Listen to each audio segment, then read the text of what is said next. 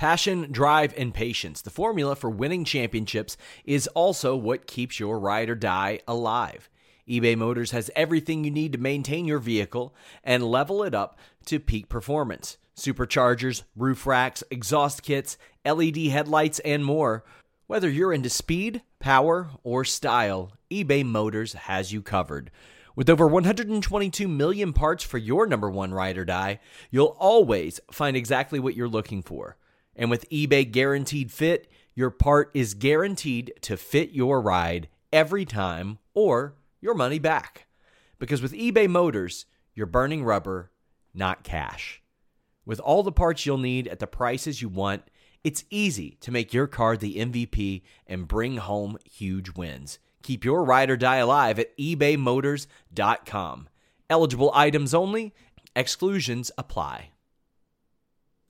Say goodbye to your credit card rewards. Greedy corporate mega stores, led by Walmart and Target, are pushing for a law in Congress to take away your hard earned cash back and travel points to line their pockets. The Durbin Marshall credit card bill would enact harmful credit card routing mandates that would end credit card rewards as we know it. If you love your credit card rewards, tell your lawmakers hands off my rewards. Tell them to oppose the Durbin Marshall credit card bill. What's up, you guys? Sean Ross Sapp here for the Fightful.com podcast, August 17th edition. This is a pretty big episode, you guys. Brought to you by DraftBeast.com and Onnit. Go to our podcast page, any of our podcast pages. Click on any of those podcasts and follow the Onnit link. Check out their great supplements, uh, apparel, equipment, all that good stuff. I am joined by Showdown Joe. And Joe, we have no shortage of things to talk about tonight. Yeah, man, what's going on, brother? It's it's it's these days like this where nothing happens in MMA, and it's been a slow week, and you know we got nothing to talk about. I don't know what you want to talk about. Even outside of that, we have news in pro wrestling. You're, you're I'm sure he, he's everybody's favorite Cro Cop nemesis, Alberto Del Rio, failed for a WWE wellness violation. Now, when they say wellness violation, that could mean a lot of things. That could mean he rejected the test. That could mean he couldn't produce a sample. Either way, WWE's not worried about performance enhancing drugs. They're worried about their talents' hearts exploding at 35. Correct. Also, interestingly enough, his girlfriend, also a wrestler, failed a wellness violation as well. I'll talk about that later. Uh, very interesting stuff that, that's going into that. One of them may be done with the company. We'll talk about that later. But we had quite the press conference today. Showdown Joe. I know that you didn't that get to see it live. I know you didn't get to see it live. So I messaged you and I was like, you have to watch this press conference. You have to see this press conference in which, man, Conor McGregor did what he needed to do. He showed up about 29 minutes late and was there for about six minutes and was done. I'll run down what exactly happened here. so McGregor's not there. He operates on MMA standard time. And you know they're they're talking to Anthony Johnson, Glover Teixeira, Nate Diaz. Not a lot of noteworthy stuff outside of Dana White saying Conor McGregor is going to defend his title next, or he's going to be stripped of it. Conor McGregor rolls in at, I think, oh God, I'll just say 29 past the hour, 29 minutes before or after the conference was scheduled to start. Almost immediately, Nate Diaz gets up and leaves and there's a commotion that you can never mistake for anything outside of the Diaz brothers doing what they do. They start screaming, F your whole camp. And McGregor goes, No, F your whole camp. And they're flipping each other off and all this stuff. All of a sudden, Nate Diaz chucks a water bottle. He gets about four of them thrown back at him. But it doesn't end there.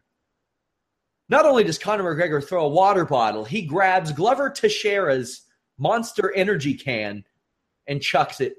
Meanwhile, Dana White, in the most desperate voice I have ever heard him, pardon my language, guys. Conor, Conor, don't throw, don't throw that fucking thing. Joe, your thoughts? well, when I, when I got your text, uh, I thought to myself, man, I've seen hundreds of UFC press conferences. I've been to, you know, hundreds myself and thought to myself, wow, wait a second.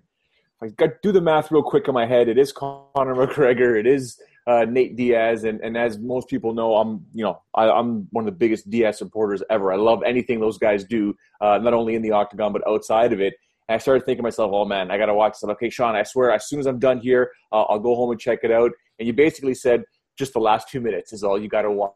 And I said, well, no, I can't do that. I got to I got to watch the whole thing. And truth be told, you know, you know, some silly questions were asked, and you know, Diaz being Diaz, it was the last two minutes that were absolutely just majestic. They were fantastic. I mean, Conor shows up and after you know, and and you know, I don't know what's what's what theory you subscribe to or what others subscribe to. I mean, do you agree with what Diaz did? Do you agree with you know what Conor did afterwards? Do you agree with you know Nate walking away? And uh, it's just it was just mayhem. And, again, it just goes to show you that whenever the Diaz brothers are involved with anything, and or Conor McGregor with the way he trash talks, there's so much interest in this fight right now. I mean, uh, I, Twitter probably blew up. I mean, it was it was insane, and I was trying to catch up, caught up, and watch the whole. I watched all the embedded episodes thus far, and you know, I watched that CM Punk documentary. It was, it was an all MMA night for me, and it was just a fantastic night. And I get to spend it with you and, and, and the viewers right now. I'm just, I'm actually stoked, man. I should be going to bed soon, but I'm stoked right now. You know, I heard people. Dave Meltzer specifically said, you know, this one doesn't seem like it's trending the same way, but he also always says the buys come in the last week. The buys from the casual viewers come in the last week. Well, they got the casual viewers tonight. They absolutely did. This is just unbelievable. Oh, by the way, guys, on Fightful.com, we have all the media from UFC 202 week, from the embedded episodes to uh, Neil Magny's fightography. We ha- we're going to have that up. We're going to have the weigh-ins. We're going to have everything. Anything that you'll need, you'll be able to find at Fightful.com. Also, you guys can go there, register an absolutely free account. You'll get access to Showdown Joe's columns every week three Vince Russo columns every week. Um, you'll get early access to the Vince Russo podcast that drops on Thursday afternoons. Uh, our exclusive uh, financial analysis from Brandon Howard, all kinds of great stuff. Uh, Wikipedia True or False, our exclusive interviews. Uh, we had a really a pretty new one up with Chael Sonnen. Unfortunate news regarding his family, uh, which we'll get into, but that's also great. Absolutely free. It'll never cost you a dime. You get access to our forums, which we are which we are overhauling. Lots of cool stuff. Our Monday Night Raw podcast did 21,000 downloads. Unbelievable. Um, also, we have live viewing parties for everything this weekend. So come check that out. Join in on the fun. Talk to people. We got podcasts all weekend as well. Joe, you know, this this is like this press conference essentially served as like the last Monday Night Raw before a wrestling pay per view, right? Yeah. So imagine John Cena and The Rock. One's in the ring, one's on the ramp, and they're chucking Dasani at each other, just throwing Aquafina water bottles at each other. That would seem kind of ridiculous, kind of stupid. It did not seem ridiculous or stupid when Nate Diaz and Conor McGregor did it. I wanted more. The, the desperation that we heard in Dana White's voice it was something I have never heard before. I, I, don't know what was going on with Dana White. I mean, there's obviously, you know, that guy there goes through quite a bit other than just what's happening on fight week. There's so many different things that he has to deal with. Uh, you know, when you're at the like top swimming there. around in his Scrooge McDuck pool of gold coins. Pretty much, yeah. I guess you could say that. But, but uh, you know, he's always got decisions to make. He's always got bad news. You know, te- being texted to his phone and staff telling him this happened, this happened, or what's happening with this pay per view. And th- there's always something going on.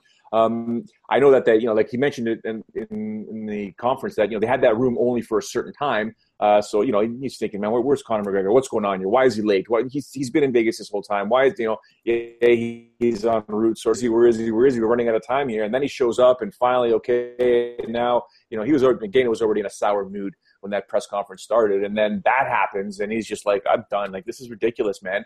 When in reality it's you know I'm not saying it's the best thing that could happen. It's one of one of the best things that could happen uh, for for a pre-fight press conference. I mean, because everyone is going to grab this. SportsCenter is going to show this. It's all over social media. Uh, all kinds of hype already with this rematch, and there's other things that continue.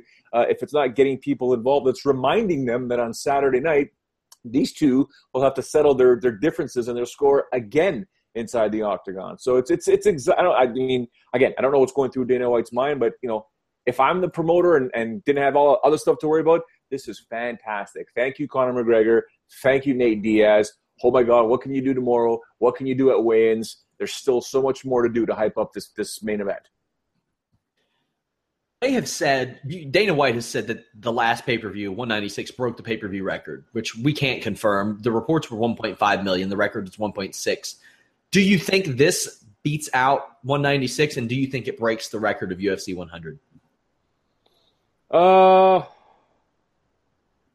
I don't know. It's tough to say. It's tough to say because I, I, I generally I've got the strangest way of gauging a pay per view, uh, and it's just with people who stop me in the street or wherever I'm at. If they're talking about a fight, and I'm talking about not you know people like yourself and myself that you know we watch these things all the time, just a general casual viewer, the, the guy that I'm standing in line at the gas station to pay for my gas, or if I'm at the grocery store or my son's soccer game, the casual dude or the casual lady that just says, you know what, hey, hmm, I heard about this Conor McGregor guy. Oh, I can't wait to see this fight, or or they engage in a conversation. I really haven't had that much uh, regarding that, so I don't know per se, but I wouldn't be surprised if this does smash the record. I mean, there's a lot of hype. There's a lot of there's you know from what I'm seeing online and, and some of the discussions I'm getting from you know not not just the hardcore fans, but the amount of people that I'm interacting with generally gives me a sort of a gauge as to how popular something's going to be, and there has been a fair amount. I'm just waiting to see what what's going to happen. Who knows, Sean? Maybe by tomorrow or by Friday, you know, people will start talking about it big time in my area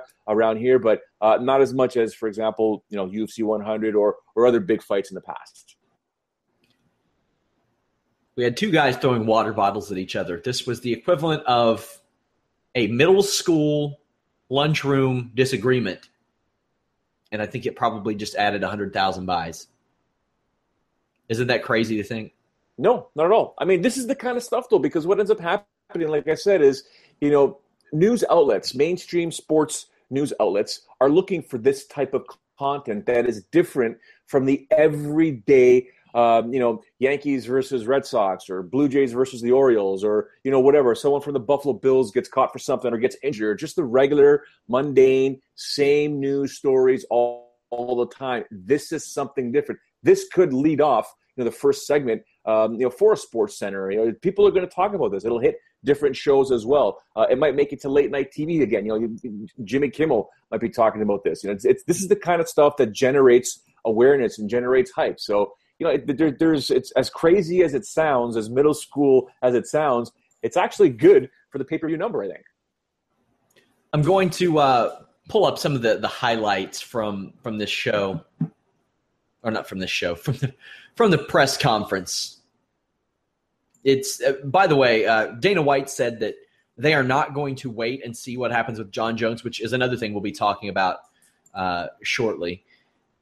Um, Rumble Johnson or Glover Teixeira, based on how that fight goes, which I, I like that he says, "I'm going to see how this fight goes." Because if one if that fight's a stinker, which it probably won't be, he doesn't want to give the winner a title shot, obviously. But that's that's one of the things that came out of it. He when asked about a fighters union, Dana White said, "Whatever. I don't know anything about it." Uh, Joe, I get the feeling that he does know something about it. He knows everything about it. Believe you me, this he knows things about it that the people involved don't know about it.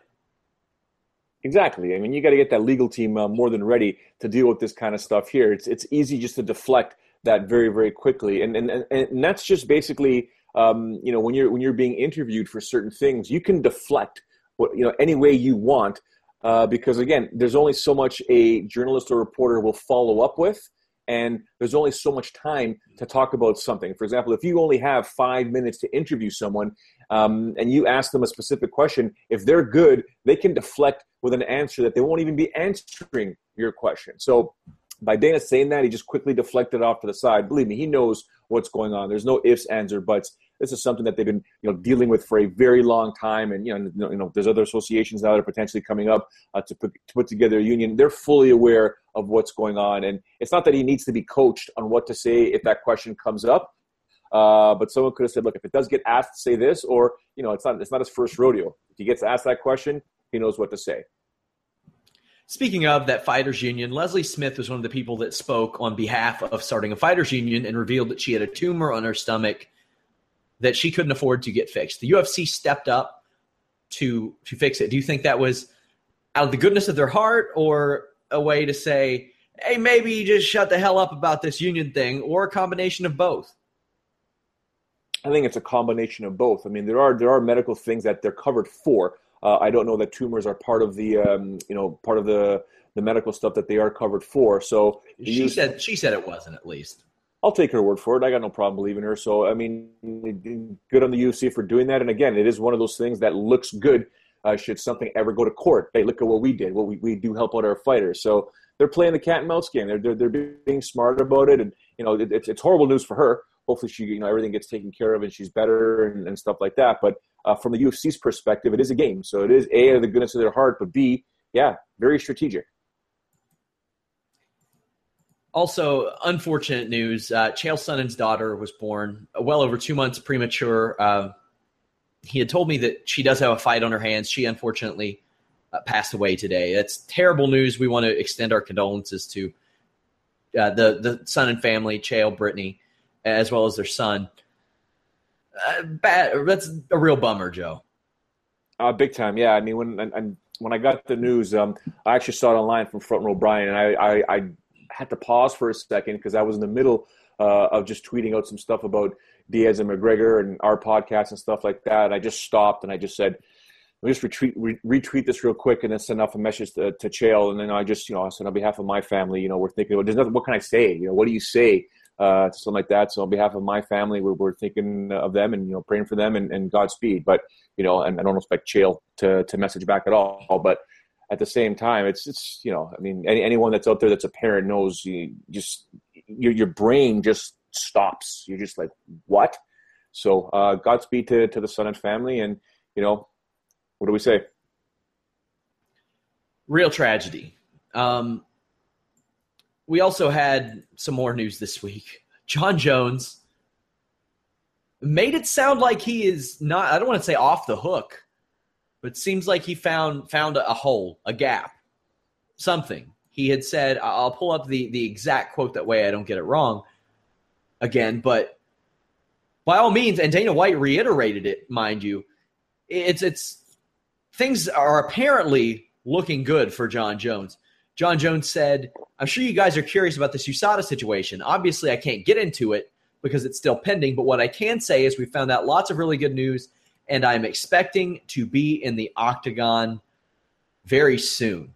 Uh, that's a shocker. And then Dana White, the next day, was asked about it on Jim Rome's show, and he says, I don't even know if this is public. I don't know if I can talk about it. Normally, I talk about anything, but when it comes to medical stuff, you can't do it. It looks like Jon Jones did not take the supplement everyone thought he took. He said it's in other things. If that's true, that that's what USADA and the Nevada uh, State Athletic Commission says happened it could look good for Jon Jones. Now, we'll, we'll address this first. What's your reaction to something like that, Joe? Um, I'll be honest with you, Sean. I'm not sure if I buy it. Um, I, I don't. It's it's. They, they always say when it comes to drug testing, the cheaters are way ahead of the testers. Um, you know, maybe you didn't take the exact. I'm not saying I'm not. I'm not accusing Jon uh, of anything. I'm just. I'm just running through my head um, because of what happened. You know, the fact that he was the UFC 200 main event, uh, and it all messes up. And now, next thing you know, oh, there was a mistake or this, this, or that. Well, I don't know. I mean, who, who's to say that there wasn't a situation where it's like, well, don't take that. But if you take that, we can say you took that, and uh, not knowing that that's what happens when you take that drug that you know kind of weans you off steroids or, or weans you off some sort of performance enhancing drug. So uh, but then again, maybe it's the truth. Maybe Jon realized what, like, I mean, you know, maybe the emotion was real, and he said, you know what, like, what's going on here? Like, why is this happening to me? This is the worst day of my life, and all that stuff there. And then, you know, maybe they, did find something, or they did realize, oh, what a coincidence, sort of thing. I mean, I, I don't know. I don't know what to believe anymore when it comes to all this drug tests and, and performance enhancing drugs and you know it's and, and because it's Jon Jones and he has this history behind him of just always getting himself into trouble you kind of think twice when he comes out with, with that that Instagram message and that video and it's just kind of like you know what do i believe and but then again he's a human. He could be telling the truth and you got to sometimes give the guy the benefit of the doubt. I'm just torn i'm mixed. I don't i don't know what to think and i don't know if i should buy it at all but you know nowadays who knows? It's just it's it's just crazy. Um you know and, and but if you saw it screwed up then you know what's the ramifications on them? You know, how do you penalize them for screwing nothing. this up? They, you know, it'll be nothing. It'll be nothing. It never is. It never is. And we'll get into that momentarily. But to play devil's advocate, as Chael Sonnen has said before, usually when Jon Jones is guilty, he literally runs and hides under a ring, away from a, a, a scene of a wreck. He runs and hides. He did not run and hide from this. He took it head on, but it's very interesting. Also, something very interesting. A guy by the name of Brock Lesnar tested positive for the same substance.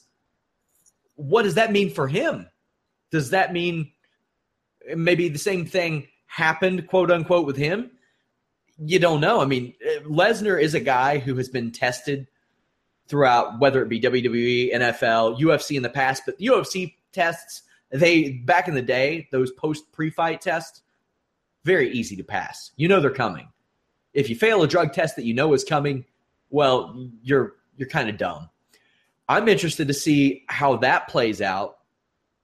Also, and remember Brock's quote. Brock Brock specifically said, "We're going to get to the bottom of this." Yeah, and this is a guy by by that point he probably knew he wasn't facing any WWE ramifications because he's not. So I mean, if he never planned on fighting again and didn't really care, I mean, he could have just been like, "Yeah, well, tough shit."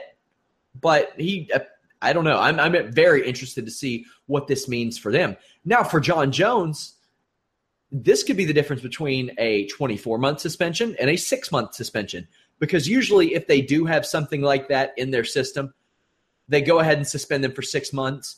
Originally, I thought it was you know them USADA not really wanting to admit guilt as much, but I think it's more so that that substance is out of this fighter's system. That way, they no longer benefit from him, even if they were unintentionally ingested. And now, Joe, this has happened with Yoel Romero and Tim Means in the past, and both of these guys were pulled from the rankings from fights, possible fights, scheduled fights, missed time but USADA doesn't really admit any wrongdoing, and USADA is not perfect by any means, not perfect. Don't you think they need to maybe own up a little bit? We we know that the Nevada State Athletic Commission has had a real problem with that in the past. Well, yeah, that, that's that's. I mean, that's the oldest argument probably in, in combat sports when you deal with these commissions and and some of these drug testing organizations. They'll never own up to it, you know. And and you know, for argument's sake, again, Jon Jones is, is innocent if he's innocent, man, you just cost me the main event for UFC 200. You know, millions. I've already got millions of dollars, but more millions that I deserve because this is what I do for a living. My window to my window uh, of earning this this income is this big, and you, know, you, you, took it away from me. You're taking me out of my prime. Yeah, I've got myself in trouble before, but not because of you. You did this to me. Like, I mean, this is crazy. They should be able to own up to. How you you can't go back and be the main event for UFC 200 now, and then his reputation again is tarnished. It's got guys like me that have, that have known Jon for years thinking, man, well, maybe he did do it, right? I'm thinking to myself, well, maybe he's finally turned the corner. Well, no, he didn't. He got caught. Well, he didn't get caught. But what happened with the test? It's just, it's confusing. So if I'm Jon Jones and I'm innocent, you know, I don't know if I was, I'd be crying. I'd be crying because I was upset at that press conference, but I'd be pissed, man. I'd be so mad right now. And you know, we we've seen it all happen. The DUI, the the cocaine test, the hit and run, the God, what else? The, the, failed drug test most recently, and then you know him going to jail for the drag racing thing, which you know I, I believe Jon Jones in that situation. I I think that because I know people in Albuquerque who know situations similar to that, and obviously Jon Jones is a known guy in Albuquerque, but that, that's neither here nor there. I don't know if if he even legally can like sue USADA or the athletic commission. I don't know if that's a thing he can do. I don't know if maybe they they sign away their rights to do that as a part of this testing program. I, I'm not sure. But if I'm him, I would want to sue the living shit out of these guys if they cost me ten million dollars. That's a really good point. If I'm if I'm legal representation for you know any Ultimate Fighter or, or, or a member of the UFC or any anyone that's going to get tested. That's a good point. If they have to sign away the right to sue, oh man, you better get your lawyer involved and get those terms removed from that because if USADA or whomever, WADA uh, or anybody, VADA, if they do something like that to cost me that kind of money and that kind of and tarnish my reputation, you're damn right I'm taking you to court. You're damn right I'm doing something because there's no way you're getting away with that screw up. Like that's crazy. really, really just I didn't expect to hear that. And you know, the the Jon Jones news, but I'm intrigued. I'm interested. I'm also interested in Nick Diaz apparently never wanting to fight again in his entire life. Uh, a USADA agent came to his hotel. Of course, he was in room 209. Of course, he would be in room 209. And Nick Diaz had not slept all night and told the told the USADA agent, "Come back in five or six hours." She replies, "Nick, you know it does not work like that. Let us in." Apparently, he did let her in. He did get tested. I want to know what you think happened. My theory is that maybe he doesn't understand the USADA rules and obviously had been smoking weed. It was on his Snapchat. You can't fail for that out of competition. So they're not vice cops. They don't care. But what did you think of this entire situation? I'm sorry, man. Nick Diaz is the greatest ever. He is an absolute legend. Kai, him and his brother are absolutely awesome. They operate uh, more Nick though, but they operate on a completely different frequency than the vast majority of society that has certain rules. There's order to prevent chaos. There's just these are the rules. This is how you have to abide by it. There's no rules for the Diaz brothers. They do what they want, when they want, how they want. And if I'm tired, you're going, you're coming back in five or six hours. It doesn't work that way. It's just, it's just legendary stuff. The guy's an absolute. I mean, I know there's there's haters out there, the Diaz brothers, and they're oh they're thugs and they're dummies, and they have to play by the rules. One of those guys. I used to be one of those guys until I made money off of the things that they do. Yeah, right. So I mean, and, and, and as maybe maybe it's a, it's a, it's a subliminal greed that's inside me that says anytime Nick Diaz is going to step up to a microphone or do some sort of conference call uh, or Nate Diaz that it's just going to be epic, and I want it to be epic because again they they, they don't operate on a, on the frequency that most politically correct or you know rule followers follow. I mean, they don't. They just they do what they want to do whenever they want to do, and despite him probably knowing, uh, and there's you know we can make the argument he was probably high. And it's like, yeah, you need to get out of here, man. I'm tired. I want to go. I, I just smoked this thing because I'm going to bed. I want to go to sleep. Come back later. It's just you can't. When they show up, whether you're having dinner with your wife, your girl, your boys at a restaurant, you're going to the bathroom with a Dixie cup or something and put out your forearm. There's a needle going in your forearm. That's just how it works. So I just love Nick Diaz. The guy's the best, man. He's just crazy. I have people in the in the uh, comment area asking when the show will be on iTunes. We're hoping soon. We're still finishing up the actual site. We have revamped forums coming soon, all kinds of stuff. It is available for direct download, though. If you go to the podcast page about 45 minutes to an hour after we wrap live, I have it up for direct download and an audio stream as well. So, uh, yeah, that that is an option. Also, you can subscribe to our RSS feed, which I think that I've fixed. I'm not that experienced with RSS feeds because I'm a human being and I just download things like humans do. A couple other news things. Well, Demetrious Johnson has he just runs 125. So what they're doing is they're just making all of his his fallen challengers beat each other up. We got Cejudo and Benavidez. They announced uh, Horiguchi versus Bagautinov. I don't know about you, Joe. I think Horiguchi's going to take Bagautinov to school. This happens at UFC Fight Night 97 in October in the Philippines, and and I don't know. I mean, now what, what, do we think now of Ali Bagautinov? I mean, we all know that you know. With it, and talking speaking of PD usage, right? So the, I mean, there's another guy that's been, yeah. So he's he's no longer, you know, able to take that stuff. Uh, how is he going to perform? And and you know, we love the Gooch. The Gooch is, is a good kid, and you know, does his thing, and we'll see what happens. But it's in the Philippines, and um, oh, forget that for a second. What I what what drove me crazy was when I found out the news that uh, the Bisping uh, Henderson fight is happening at 3 a.m. Eastern? Oh no, no no no no no no no no no no no no 3 a.m. local time in England. No, not Eastern. Do we have English viewers that watch us right now? Yeah, we do. We have a lot, actually. Sorry, guys. One of our- I love you, but whew, sorry. Hey, listen, man. I've been in Europe when I went to go visit my old man in Italy and had to watch uh, when Lesnar fought uh, Overeem, um, I think who was it? Glover uh, against was it OSP, and man, five in the morning, four in the morning, just sitting on the couch, UFC Fight Pass. Like, do I go to sleep? Do I not go to sleep? Do I sleep? Do I wake up and watch it? And just pulling an all nighter. I feel for the fans overseas, but now that I'm back home, and now that you just calmed me down, Sean, thank you very much. But again, apologize, or I, I apologize to all our fans uh, overseas. But I'm kind of glad that that's not 3 a.m. Eastern because that would suck. Fun looking card too. Bisping Henderson, Belfort Mousasi, St. Preux Manuwa, uh, Magomedov Struve, just just to get started. Just to get started. So lots of fun stuff there. Germaine de Randamie pulled out of her fight. maybe maybe she's going cyborg hunting. I think she's going cyborg hunting and she's a little busy. So there's that. Um, Oh, a programming note, guys. I got to update you all on this stuff. After UFC 202, myself and Joe are coming at you with a live podcast. We're going to talk UFC 202 for about 45, 50 minutes. Then I'll be joined by Alex Pawlowski, who will talk that night's NXT show as well. So you're going to get a supersized edition of the podcast. Um, August 27th, that would be next Saturday. We will not have our customary post fight show. Uh, are you going to be out of town that night too?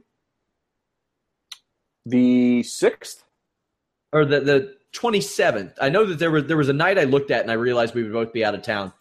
Um, I've got a color commentary gig. I know you have another one soon too in September, right? Yeah, I do have. I've got Titan uh, FC 41, but that is the, what is it, the 9th of September. If you're talking the 27th, this guy will be around. I should be around. Uh, well, we'll see. I mean, we'll we'll, well, we'll figure it out for our viewers. I'll be in Northern Kentucky calling fights for Absolute Action MMA. If you guys are around, come say hi to me. Come visit uh, on the campus of Northern Kentucky University. Lots of UFC Bellator fighters ended up uh, coming from Absolute Action MMA. Also, our uh, post-fight show for Arlovsky versus Barnett. We'll have to figure out something for that because I get married that weekend. So, oh boy, look out! Uh, eh, so, but of course, we're still going to bring you the podcast, of course, because we got contracts. We got, we have to, or we're in. Breach, oh yeah, we signed the dotted line, didn't we? Forgot we about did. that. We did. Um, something I'm very excited to talk to you about: the CM Punk documentary. I loved it. The first episode, rather. What'd you think?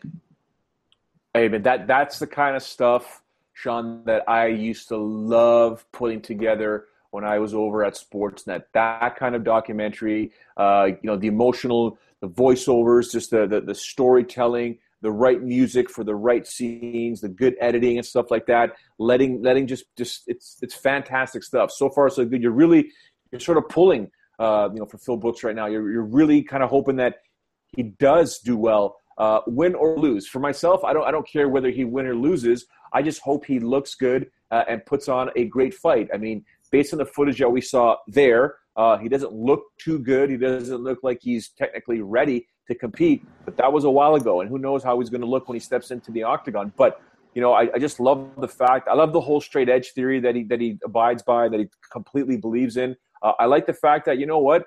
Who are we to say that he can't do it, or who are you to say that he can't do it? He's he's been given the opportunity. Uh, I remember the arguments back in the day about you know who is this guy? He's taking my spot on the roster. There's other people that have been competing for years. Totally agree with that. 100%. Uh, you know, technically he doesn't deserve it, but the guy sells pay per views, and that's technically the name of the game, right? And that's why he got called, or he was, you know, that deal was done with the UFC. He's going to sell uh, pay per view. He's going to raise awareness. He's going to bring a large fan base over uh, to watch the UFC and watch him compete. And realistically, guys, that's the name of the game. It's like I, you know, I always hear people say, "Well, he's taking my spot. He doesn't deserve it. Do this. He doesn't do that. And I'm like, man, where were you when like half of this TUF China cast existed? Like, where were you then? Like, a bunch of people. There was a guy that made it on. I think their their opening fights that had never sparred before. Was that? I think I remember that. Now there were also, you know, I I come from both worlds, MMA and pro wrestling, and I saw a pro wrestling guy, and I don't want to name him because I don't really care about him that much, but he was like trashing CM Punk for getting coached by Anthony Pettis for cage wrestling. Like, oh, Anthony Pettis teaching somebody cage wrestling. And I'm like, yeah, a former UFC world champion teaching a guy who knows nothing about cage wrestling some cage wrestling. Yeah, that's not ridiculous. Now, sure, if it's Gilbert Melendez and Anthony Pettis, you know, maybe a different guy, but there is, I am not above learning from anybody. If my fiance and I go train tomorrow and she rarely trains and she's like, well, I happened to see this online or something and she showed me and I learned something from it, awesome. You can never be above learning from anybody, especially a UFC world champion. So I thought that was a stupid. Also, you know, I got the, the wrestling fans that were like, well, he got his ass kicked in that smoker. Well, as Duke Roufus said, he didn't feel that comfortable putting him in a smoker that early to begin with. And he fought a guy who was 4 0 as a professional MMA fighter at the time, now has like six or seven fights. And he, he, personally, I thought that he didn't do any better or worse than I would have expected him seven weeks in. So, I mean, it, it's seven weeks in. And Joe, I, I said it last night on the show. A couple weeks ago, I started to go back to wrestling practice. I started to have the itch again. And going there, I didn't realize how much more I knew than people that didn't train. And I didn't realize how much less I knew than people who did train all the time. And CM Punk is having a lot of those days. He's going to have a lot of those days. But he, you know, you can tell he's kind of almost annoyed by the fame that he has experienced. Like it's the type of thing that he wanted, but he got it and he can't back out now. It's a little too late. He's been on TV in front of millions of people. Uh, I'm interested. This show kicks ass. I wish they would do it for more people. Now, granted, I know it's a special situation. What kind of people do you think that, that they could really do this thing for that could benefit from it like this, who have the personality to make it work? Uh, we can probably start off in Stockton, California. Oh yeah, right. Like I mean, if the if they show up to the tape. When you need mealtime inspiration, it's worth shopping Kroger, where you'll find over 30,000 mouthwatering choices that excite your inner foodie. And no matter what tasty choice you make, you'll enjoy our everyday low prices, plus extra ways to save, like digital coupons worth over $600 each week. You can also save up to $1 off per gallon at the pump with fuel points. More savings and more inspiring flavors make shopping Kroger worth it every time. Kroger, fresh for everyone. Fuel restrictions apply. When you need mealtime inspiration, it's worth shopping Kroger, where you'll find over 30,000 mouthwatering choices that excite your inner foodie. And no matter what tasty choice you make, you'll enjoy our everyday low prices, plus extra ways to save, like digital coupons worth over $600 each week. You can also save up to $1 off per gallon at the pump with fuel points. More savings and more inspiring flavors make shopping Kroger worth it every time. Kroger, fresh for everyone. Fuel restrictions apply. Well, that's the whole point. I mean, uh, one of the reasons why I never flew down is we knew the risk that if we decided to fly across the continent uh, to, to, to, try and meet up with Nick and try and meet up with Nate uh, in Stockton, th- there was a very good chance it wasn't going to happen. I know other um, you know people that that you know uh, we consider our peers that have gone there uh, and and you know booked their flight and were there for three days and didn't get to see Nick or Nate until probably two hours before they had to go to the airport and go home, uh, chasing them down for two or three days. So that is something that happens when you, when you think about it. But the Diaz brothers, you just you just never know. And I know people that are very close to them, or we're not close, very close to them, close enough to them uh, that were like, it's a risk, man. Don't do it. But that'd be great. I'd, I'd, I'd like to see it with you know. I think one. I mean, Sara McMann would have been fantastic in my opinion. Um, you know, former Olympian and and a mom and stuff like that. Uh, the whole thing, thing went through. Uh, yeah, Cat Zingano. I mean, that would have been a fantastic yeah. documentary right there. But you, the, the, list, I mean, is, is, incredible. You can go up and down. Uh, so many. Rose Namajunas is doing it herself now. She's got her own oh. vlog that she's going to start now, and that that's another one who's got an interesting background and an interesting personality. Well, three years also, ago, I want to say, three years ago, the whole Go UFC ahead. roster uh, they all got um, uh, video cameras from Dana White. This is when Dana White's vlogs were huge. So he, for, for the whole UFC roster, they all got cameras. And he basically said, do what I do, generate interest. And yeah, I probably count on one hand the people that actually did it. How funny is it that by all means Nate Diaz is the most responsible person in his camp as it, as it pertains to the big stars? Jake Shields, Gilbert Melendez, Nick Diaz. Nate Diaz is now the most responsible, successful one. Never failed a drug test. he's making he's making so much money.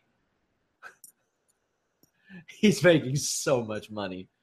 That I, might I be that's the greatest point ever. That's that's just that's I never thought of that. That's incredible. I mean, Shields failed. Melendez failed a drug test. Nick, Nick Diaz has felt like a hundred of them. Meanwhile, Nate Diaz this year will make more than maybe all three of them combined have in the last two or three years, which is pretty crazy. That's pretty nuts because Nate Diaz is not Nick Diaz's little brother anymore. Nick Diaz is Nate Diaz's big brother. That's that's how it is.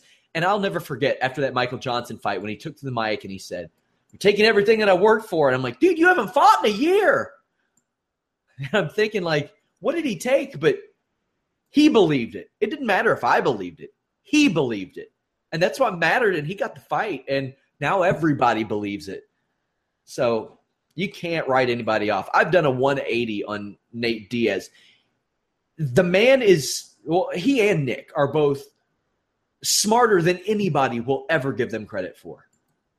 Uh, it's just behind that theory, Sean, because I spent 45 minutes on camera with both of them, uh, uh, one at the uh, Mandalay Bay and one at the MGM, and I can tell you uh, with with 100% conviction that these two guys are one of the are, are two of the smartest guys that I've ever come across in this industry as professional fighters, whether it comes to training and nutrition philosophies and stuff like that. What you may see or what the, the general public may see uh, is who they are, but also if you sit them down uh, and get them to just to chillax, relax a little bit, and actually get into a conversation.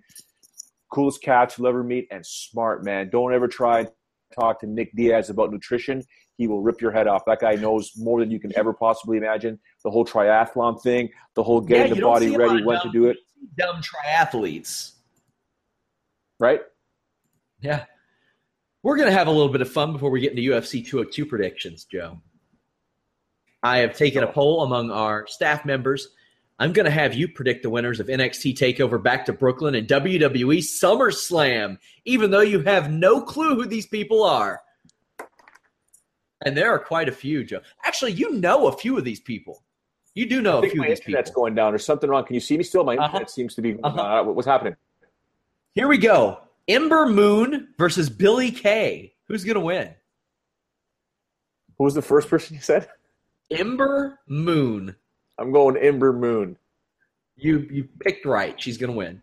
All right. No way, Jose versus Austin Aries. No way, Jose. The revival versus Johnny Gargano and Tommaso Ciampa. The last name you just said there's awesome. I'm going with them. Him, so. her, it. And Andrade Almas versus Bobby Roode. Any relation to Rick Rude? No, but they, they look kind of similar. He Bobby Roode's Canadian. Ah, right there. Bobby Roode. He's, I'm pretty sure he's a buddy of Jimmy Vans as well. Asuka versus Bayley.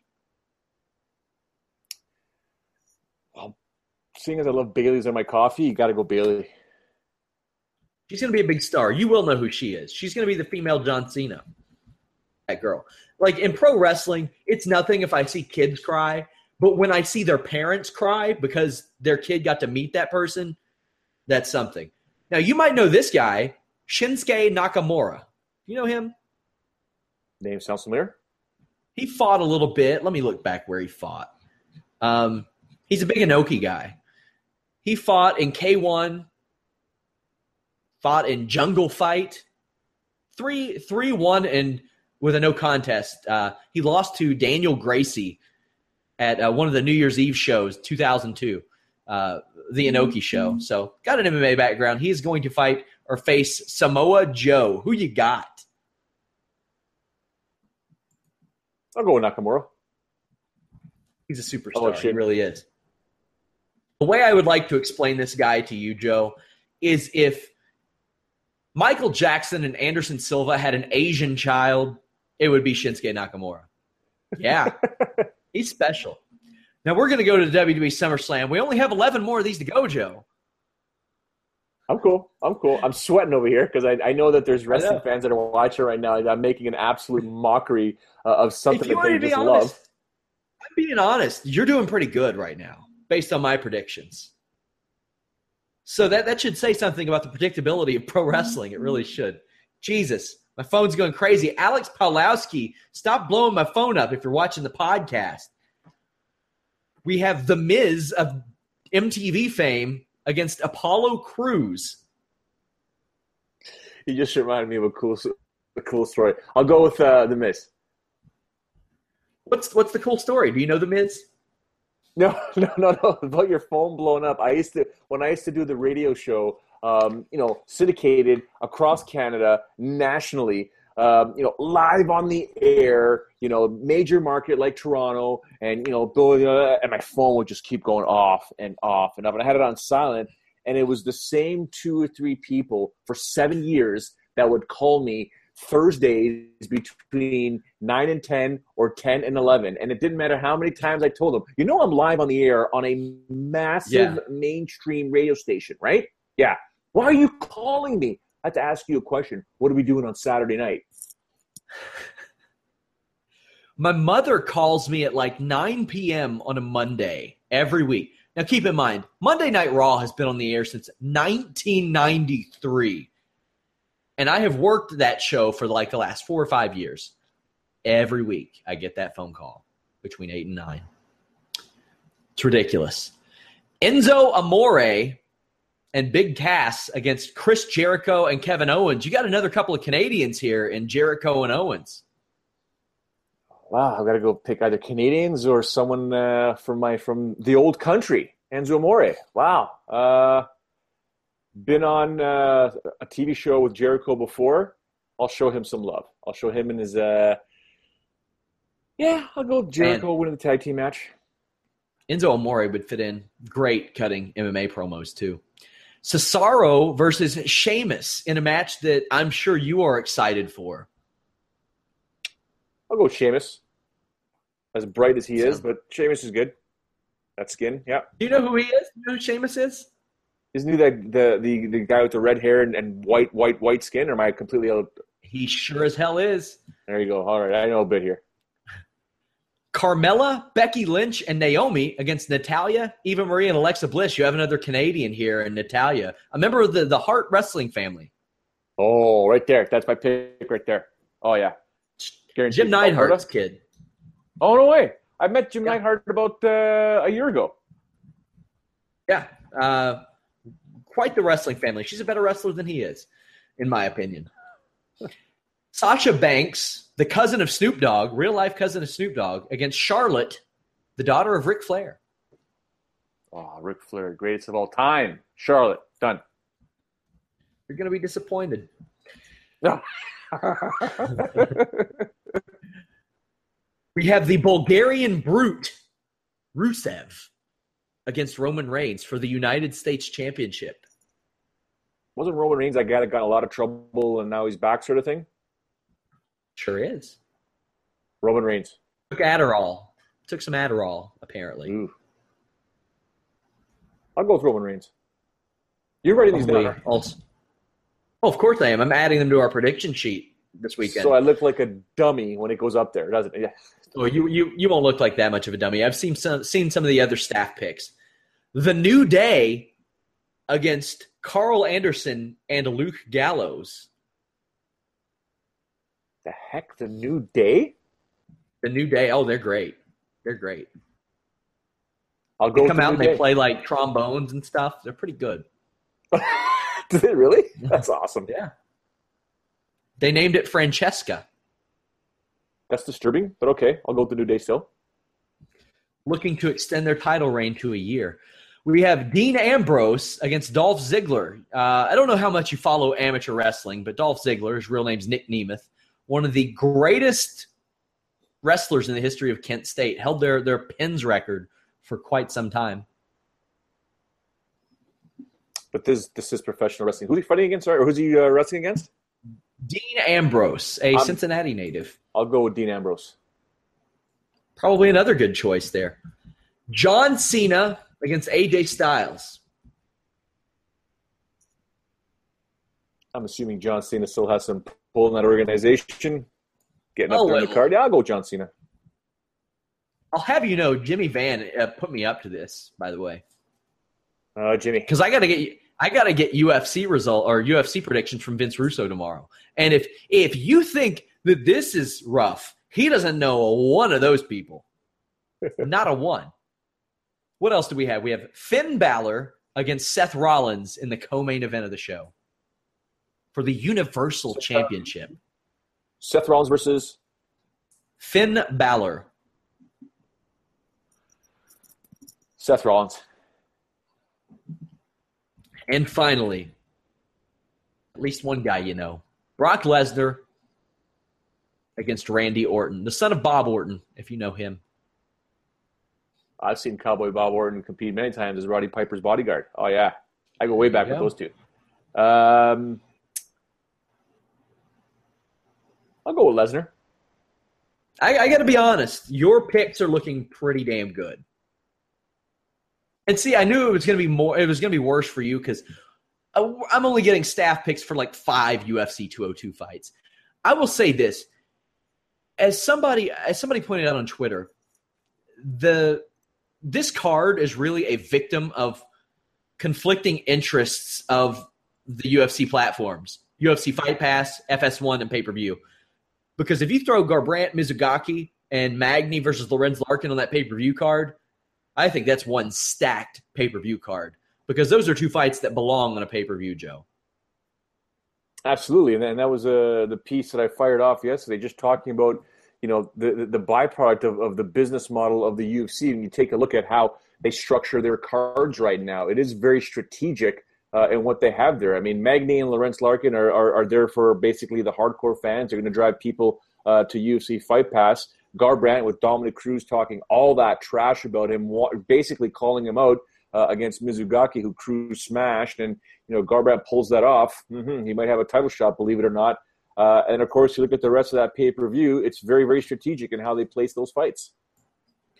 So here, here's my idea, and I may ruffle some feathers. I'd put Randa Markos versus Courtney Casey on Fight Pass to get all those really weird people who only watch women's MMA. You know who those people are, Joe.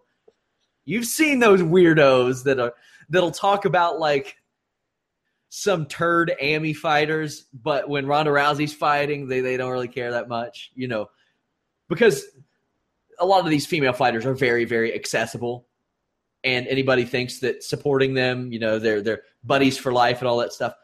I'm putting Randa Markos headlining that UFC Fight Pass prelim. Get some of those those creepos to order that Fight Pass platform because I think Neil Magny versus Lorenz Larkin should be on that main or that that pay per view. Poor Neil Magny. What's the guy got to do? Let's see. One, two, three, four, five, six, seven. Ten of his last eleven fights he has won. Ten of eleven. Unbelievable that guy. The only thing Man. that I can say about Neil Magny that that I guess constructive criticism is that this that this guy's won so many fights, but for some reason isn't resonating with the mainstream audience. What does he have to do? He's got to do something to get out there because when you have that many wins, you should have already fought for the title three times, twice. Like, look at, I mean, Conor McGregor did it. You know, Conor McGregor, he was beating guys, but at the same time, he was just just making a mockery anytime a microphone or a camera was placed in his face. And you know, Conor McGregor is that example. Chael Sonnen was fighting just like Neil Neil Magny was for the longest time until one day he just woke up. Just woke up and at a press conference, uh, I think it was when he may have beaten Okami. I think that was the first time he was supposed to fight the winner uh, of Anderson Silva versus Vitor Belfort, and, and Anderson and Vitor didn't fight uh, for quite some time after that. But that was the time when a question was asked to him. Uh, I don't know if it was myself or, or, or Kevin Iole actually that may have asked the question, but we asked, "Who would you rather fight?" Or you know, who do you think you're going to fight next, Anderson Silva or Vitor Belfort. And it was the first time we got our sense of Chael Sonnen when Chael Sonnen said, Well, I'd rather go with the easy fight, Anderson Silva. When Anderson Silva was in his prime as an absolute destroyer. And that's when we were kind of like, What did he just say? And that's when he went on that tirade. That's something, not that Neil Magny's that type of guy, but he, ra- he started raising awareness of himself, and then bang! Next thing you know, Sonnen was getting title fight after he fought what three times for a UFC title. Yeah. Uh, not only that, in 2014, Magny tied the record for most wins in a calendar year with five. 2015, in the first five months of the year, he had two performance of the nights with two finishes. Uh, then later that year, he beat Kelvin Gastelum, a highly touted prospect, in a fight of the night. Then his next fight knocked uh, Hector Lombard dead. So I, I, don't know what this guy's got to do. Who you picking, Lorenz Larkin or Neil Magny? Solid fight, solid fight. But I'll go with Neil Magny. I will too. I'm, I'm a I'm a fan of Neil Magny. We have Randa Markos, Courtney Casey. Uh, this seems like a fight that, which we always say this, seems like a fight for Randa Markos, but you never know, especially in this division where there's still there's still a lot of settling to be done. Uh, what do you think of this fight? I'll, I'll, go with Randa Markos in this fight. I think this is the fight that you and I would call that confidence boosting fight, bring back the, the fighter's confidence. This could be it here, but especially with the last Titan uh, FC 40 card that I called with uh, Kamaru Usman, there was something in the water in Miami that night that had all these underdogs and debuting fighters winning these fights. So I'm kind of, you know, oh, maybe it is Courtney Casey, but I'll, I'll go with Randa Markos. I think she's been there. She's done it. She's went to the Ultimate Fighter. Uh, she's been in those big lights before, and and you know she she still can keep herself relevant uh, with the victory here. If she doesn't win, oh boy, not good for the Canadian. Interesting matchmaking here. Colby Covington has won four of his five UFC fights, facing Max Griffin, who has never fought in the UFC before. I, I I'm I, I, don't know what to say about this fight. I was just like, okay. I mean, there, there's obviously Weird. some sort of situation that came about injury. I think it was, uh, but other than that, I'm going with Colby for sure. And I'm still like, you know, this this brings me back, and I hate to sound like a broken record, even if it's injury. What's Gerald Harris got to do to get back in the UFC? What's he got to do? What's he got to do? Uh, how is Artem Lobov, I don't know how to pronounce his name, still in the UFC? He is 11 and 12, 11, 12 and 1 with a no contest, and has lost two straight fights, has never won in the UFC. Uh, this is weird. It's strange. It's definitely strange, but it, all we got to say is the Conor McGregor factor, right? It's just, please, he's going to be my training partner. Put him on the card. He's done so much for me, and all this stuff like that. It could be anything, but I'm, I'm going to just throw a curve and, and just just say, you know what, it's the Conor McGregor factor. Raquel Pennington has won three of her last four fights. Went to a split decision with Holly Holm, split decision against Jessica Andrade with a couple different judges. She could be riding a six fight winning streak. Like it's she's very close to have never having lost in the UFC. Uh, she takes on Elizabeth Phillips. Uh, her last win was, gosh, I think she hasn't fought in a year. Her last win was Jessamyn Duke. I got to go with Pennington here. Uh, who you taking? Normally, I would have gone with Phillips, but Pennington, you know, in those fights has proven otherwise. That you know she she doesn't go away. She just doesn't go away. And and you know, despite the fact that you know Phillips is 29 years old, you got to figure that you know when you're taking on someone um, like Raquel, who's got a bit more mileage on her body, it could be different. But Raquel's only 27. You know, she's only 27, and like yeah. you said, she sticks around in those fights. I'll go with Raquel. Cody Garbrandt looking to get a bantamweight title shot, hopefully with a win over Takeya Mizugaki. Mizugaki is a guy who has been all too happy to spoil fights that are supposed to be quote unquote easy in the past. Uh, most notably, not necessarily spoiling it, but Miguel Torres. A lot of people didn't think that that fight was going to go the way that it did, and it was just one of the best fights I think all year. Not the most consistent of fighters, Mizugaki. He did have a great run between 2012 and 2014, but Cody Garbrandt really showed something against uh, against who was it? Barao? Almeida. Almeida, sorry, Almeida. Um, you think he's going to earn that title shot if he if he wins? Saturday night? To be honest with you, Sean, when you take a look at Mizugaki's record and you look at the elite talent that he's competed against, you would have to say Cody Garbrandt is not going to win this fight. He's just not going to do it, despite what he did uh, to Thomas Almeida. But he's nine and zero. Is he nine and zero? I think he's nine and zero. And the fact that he did do that to Thomas Almeida in the first round could have many people believing, wait a second, this is this could be something super special here. Um, I'm going to lean towards Mizugaki, uh, and I'm not. It's not that I'm not convinced about Cody Garbrandt just yet, but I'm going to favor experience right now uh, over the undefeated fighter, which sounds very very strange. Anything can happen in mixed martial arts. We already know that, and let's be honest, it's a pick 'em fight. Cody wins this fight, it will not surprise me. Um, but I'm just going to lean towards experience for now in this fight here. Hyun Gyu Lim versus Mike Perry. Not a lot of striking defense here, uh, and I think the UFC knew as much when they put this on the pay per view card. Any thoughts one way or another about this fight? It's not going to go 15 minutes. I can't see this thing going for 15 minutes. Uh, I'll yeah. go with Lim to pull this one off. Me too. Uh, Tim Means, and you're going to have to pronounce this guy's name, and I know that you know it because I'm pretty sure you called his fights. What's his name? Sabah Homasi. How do you think that one's panning out? Uh, well, someone hasn't taken him on a full camp, but he looked fantastic, uh, or somewhat fantastic, uh, in his last bout there, uh, despite his opponent literally having about 24 hours notice uh, to come in there. But uh, Sabah's a character, man. Good dude. Um, funny as all hell. But Tim Means is a bad, bad man. Now, Tim, again, hasn't competed since December. That was a victory over, over John Howard, KO punch there. Um, hmm. Interesting. You know really what? benefited from that that 10 months away from the UFC. He did those two fights in Legacy, came back, and he has looked great ever since then. I'm going to go with Sabah. I'm going to go with Sabah Homasi. Be, yeah, just because he's fresher and hopefully the, the, the, the, the fact that he's now signed with the big show doesn't get to him and, and, and stresses him out. But I'll go with Sabah Homasi to pull off that upset. A fight that is going completely under the radar. Rick Story, Donald Cerrone. I have I don't remember a Donald Cerrone fight where we have seen so little of Donald Cerrone. I hope he has not been in some sort of parasailing accident because that's the only reason I can think of besides two guys chucking water bottles around all day. Rick Story won three in a row, four of his last five. Donald Cerrone looked really, really good against Patrick Cote.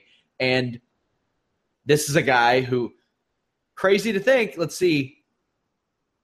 Won 10 of his last 11, Donald Cerrone. Who's taking this one? I'm going to go Cowboy. I'll go with Cowboy Cerrone this one here. And, he's already in Vegas. He's already been to Lake Mead. Uh, he's ridden his motorcycle down the strip a couple times. Uh, he, he's in Vegas, so we know he's there and he's doing his thing. And you know, as long as he takes Rick Story seriously, he should emerge victorious. And he'll he'll take him seriously one of the biggest non-title light heavyweight fights I can remember in recent years. Anthony Rumble Johnson versus Glover Teixeira. Glover looked, you know, after he lost to Jon Jones, then he lost to Phil Davis, and a lot of people questioned him after that. They they questioned if because you know he is up there in years. He's 36 years old. A lot of people wondered if he was maybe at the end of his rope. He fought Ovince St. Preux, won a fight of the night, uh, one fight of the night in that one. Uh, TKO'd Patrick Cummins, which as we've learned, the game plan to beating Patrick Cummins is touch Patrick Cummins' face, and that's generally how it works out. Rashad Evans, maybe, not maybe, definitely past his prime, but Anthony Rumble Johnson is the kind of guy, it doesn't matter what weight class you're at. And I really mean, doesn't matter what weight class you're at, from 125 up to 265. He hits you, you might go to sleep. What are your thoughts on this fight? I've, personally, I'm going with Rumble Johnson. Yeah, I'm going to go with Rumble as well, only because um, he's got the speed factor.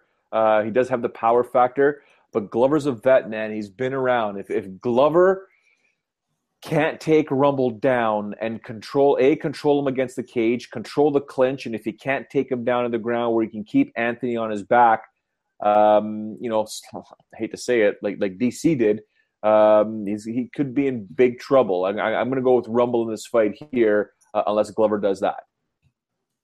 It is psychotic to think that Anthony Johnson fought at 170 pounds. Absolutely psychotic. And then a couple years later, he went up and beat a guy who right now is ranked number six in the UFC heavyweight division. Crazy to think. Also, what I want to mention this right, uh, we have to wrap it up, obviously, in a few minutes. Rumble Johnson says he doesn't want to fight till he's 35 years old. That leaves him about two years left. What do you think about that? Win this fight, get your title shot, try and win that one, defend it a couple times, call it a career. Sure. The big one Nate Diaz, Conor McGregor. And Conor McGregor says if he wins, there will be a trilogy fight eventually. You think it's going to play out like the first six, seven minutes, or do you think it'll play out like the last couple of minutes in their in their first fight at UFC 196, or maybe something completely different? Yeah, this is one of those those fights or situations where you have this like I've got this weird sort of MMA crystal ball vision where I think we're going to see a trilogy fight. I think we're actually going to see it. Um, I think I think Conor McGregor, some way somehow, is going to pull this off. It's going to be absolute insanity in that arena. Um, I think he's able to pull this off uh, and then leave Nate Diaz hanging for a very long time when he returns to 145 pounds and, and defends that title once, gets into a fight with the UFC, comes back at 155, tries to win that title, and then Diaz is still trying to compete and blah blah, and then they lure him back for for that big you know trilogy bout. But I, I think Conor McGregor is going to pull this off. As do I. I think that Conor McGregor is going to get it done. I think he sees. I mean, you you go back and watch that fight, and it wasn't domination the way that Conor McGregor likes to say it was domination, or the UFC paints it in their subsequent documentaries. Uh, Nate Diaz was landing his fair share of shots, and Conor McGregor striking was a little unlike it usually is. So often he's he's so balanced and like Miesha Tate actually talked about how good he is about that and how a little off he seemed that night. He was throwing his back foot off the ground when he would throw punches, like a lot of things that that you learn your first week not to do. And he was expecting Nate Diaz to crumple or crumble um, after one punch. It didn't happen. I'm so excited for this weekend, Joe. I know you're not up on the pro wrestling. Friday night, we have Ring of Honor Death Before Dishonor. We have a live viewing party on Fightful.com. Saturday night from 8 to 10, NXT TakeOver back to Brooklyn. Uh, viewing party for that as well. Of course, UFC 202. Then Sunday night, WWE SummerSlam. We have podcasts Saturday and Sunday night. Also, tomorrow afternoon, me and Vince Russo. Go register for the site at Fightful.com. Absolutely free to get access to that. Uh, early access to that. Otherwise, you got to wait four or five days. Uh, our last podcast is up, though, on the YouTube page, so check that out. And subscribe to us, as always. Joe, anything to tell these people before we go? Or actually, before you go, I'm going to stick around and talk about Paige and Del Rio a little bit. I was going to say, I don't think you're going anywhere. No, I'm just super excited. And, and to be honest with you, I, I mean, what's going to happen tomorrow between these two? What's going to happen on Friday at the weigh-ins between Diaz and McGregor? And then we still have the fight on Saturday night. So that's really what I'm thinking. I'm, I'm going to be, you know, paying very close attention to social media. And, you know, I made it clear. My wife and I discussed it. Uh, we're taking the little guy out. We're going to go out during the day on Friday and try and make it home for the weigh-ins. I don't need Sean Ross Sapp texting me. Did you see it? Did you see what happened? What's going on here? I'm going to try and be home. But Sean, there's a five and a half year old that calls the shots in this house. I am third of three on this totem pole. I will endeavor to get home as best I can. We're getting married soon, my friend, and you'll know exactly what I'm talking about. I disgust myself for ever having been a child. It's just yeah. Ugh. I mean, listen, if you want to miss the weigh-ins and have me text you and say, "Oh my God, McGregor cracked a Snapple bottle over Diaz's head," fine, guys. I'm going to stick around and talk uh, Paige and Del Rio. Bid adieu to Showdown Joe. Tell everybody to read his columns. If you don't, me and Showdown Joe will come to your house. We will kidnap your animals. Then, when you come back to retrieve them, you will be brokenhearted when you realize that we have given them a far better home than you ever would have because we will set little laptops and tablets in front of their faces so they can access Fightful.com and read Showdown Joe's columns, read Vince Russo's columns, read all their stuff because that's the kind of caring people that we are. Animal lives do matter to us, and that's why they should be able to read Fightful.com as much as anybody else. Joe, thank you so much, my friend. As always, a pleasure, my friend. So, guys, Alberto Del Rio and Paige both failed wellness tests. We don't know what that means. We don't know if it means they failed, actually failed a test, or they didn't provide a sample or they rejected it, it is a violation of the wellness policy. There were rumors that Triple H was a little pissy at Del Rio for setting a bad example for Paige. And I had somebody say, Well, do you back up on your, your thoughts that they should be on the same brand? Uh, no, I don't, because obviously being on different brands didn't help them very much, did it? So yeah, I'm not I'm not on board with that. Maybe this was them acting out. You could tell that Del Rio wasn't happy when he did his first interview as a member of SmackDown. I don't like the idea of screwing with people like that. Now maybe they have a self-destructive situation. I don't know. Paige didn't need any help being like a wild kind of person, but I don't know her personally. I don't know Del Rio personally. Maybe that's just the way she acts on camera. I don't know the people. So it's hard for me to say, well, they're bad for each other. Well, they're this. Well, they're that. I don't know the people personally. If this were a couple of people that I do know, then I'd be able to make that assessment. But uh, and people saying they're junkies, no, we don't know that they're junkies. We don't know shit about the situation because all we know is that they uh, had a wellness violation. That could mean a whole lot of things. Neither were set for SummerSlam. Del Rio has an out clause in his contract for next month, which he may be taking. And as Jeff Hawkins said, I think it was, they should try to swing a trade. Prince Puma, who has already filmed all of his stuff for his contract in Lucha Underground, for Alberto El Patron. That helps out both wrestlers, both promotions. I would do that in a heartbeat. And you know what? Maybe Lucha Underground would too, because why not? They're not going to have Ricochet on programming as uh, Prince Puma anyway in WWE. They'll have him on there's Ricochet. It won't affect their programming at all. So yeah, the Paige Del Rio thing interesting to say the least. We had the most wellness violations this year in WWE than any year since 2011, I think. So that's not good. That's definitely not good. But um, yeah, it, people are saying he's a bad influence on her. Maybe she's a bad influence on him. I don't know. I, am not privy to that sort of information. Uh, but yeah, that's that's not good. And when WWE split these rosters in half, Del Rio could be gone. You had Cody Rhodes walk out. You had Ryback walk out. You had Wade Barrett all too excited to leave. Uh, they cut Damien Sandow. Who knows what will happen with Paige? That's six names that aren't really top notch level names, but they sure as hell could have used in this brand split. And that that's rough. That's rough. Guys, that is it. Please subscribe to our YouTube page, join fightful.com, register for absolutely for free. Thumbs up this video too if you wouldn't mind. That helps out. Subscribe to our RSS feed. Visit onnit.com. Actually, visit the Onnit link on our podcast page Visit draftbeast.com, the best in fantasy sports. I love that stuff. They have goon games where you can pick the most penalized players. They have uh, games where you pick the worst team possible intentionally, much harder than you would expect. So, lots of cool stuff um, at draftbeast.com. Share the page, Twitter, Facebook, Reddit, anything like that. Let people know about it. Join in on our viewing parties. We have them for all the shows NXT, Cruiserweight Classic, Lucha Underground, TNA, Raw, SmackDown, uh, the Ring of Honor pay per view Friday, NXT and UFC Saturday, SummerSlam Sunday. All kinds of cool stuff. I want to thank you guys so much for sticking around, hanging out with me. Until tomorrow afternoon with Vince Russo. Got to register to get that early access, guys. Until then, I am out.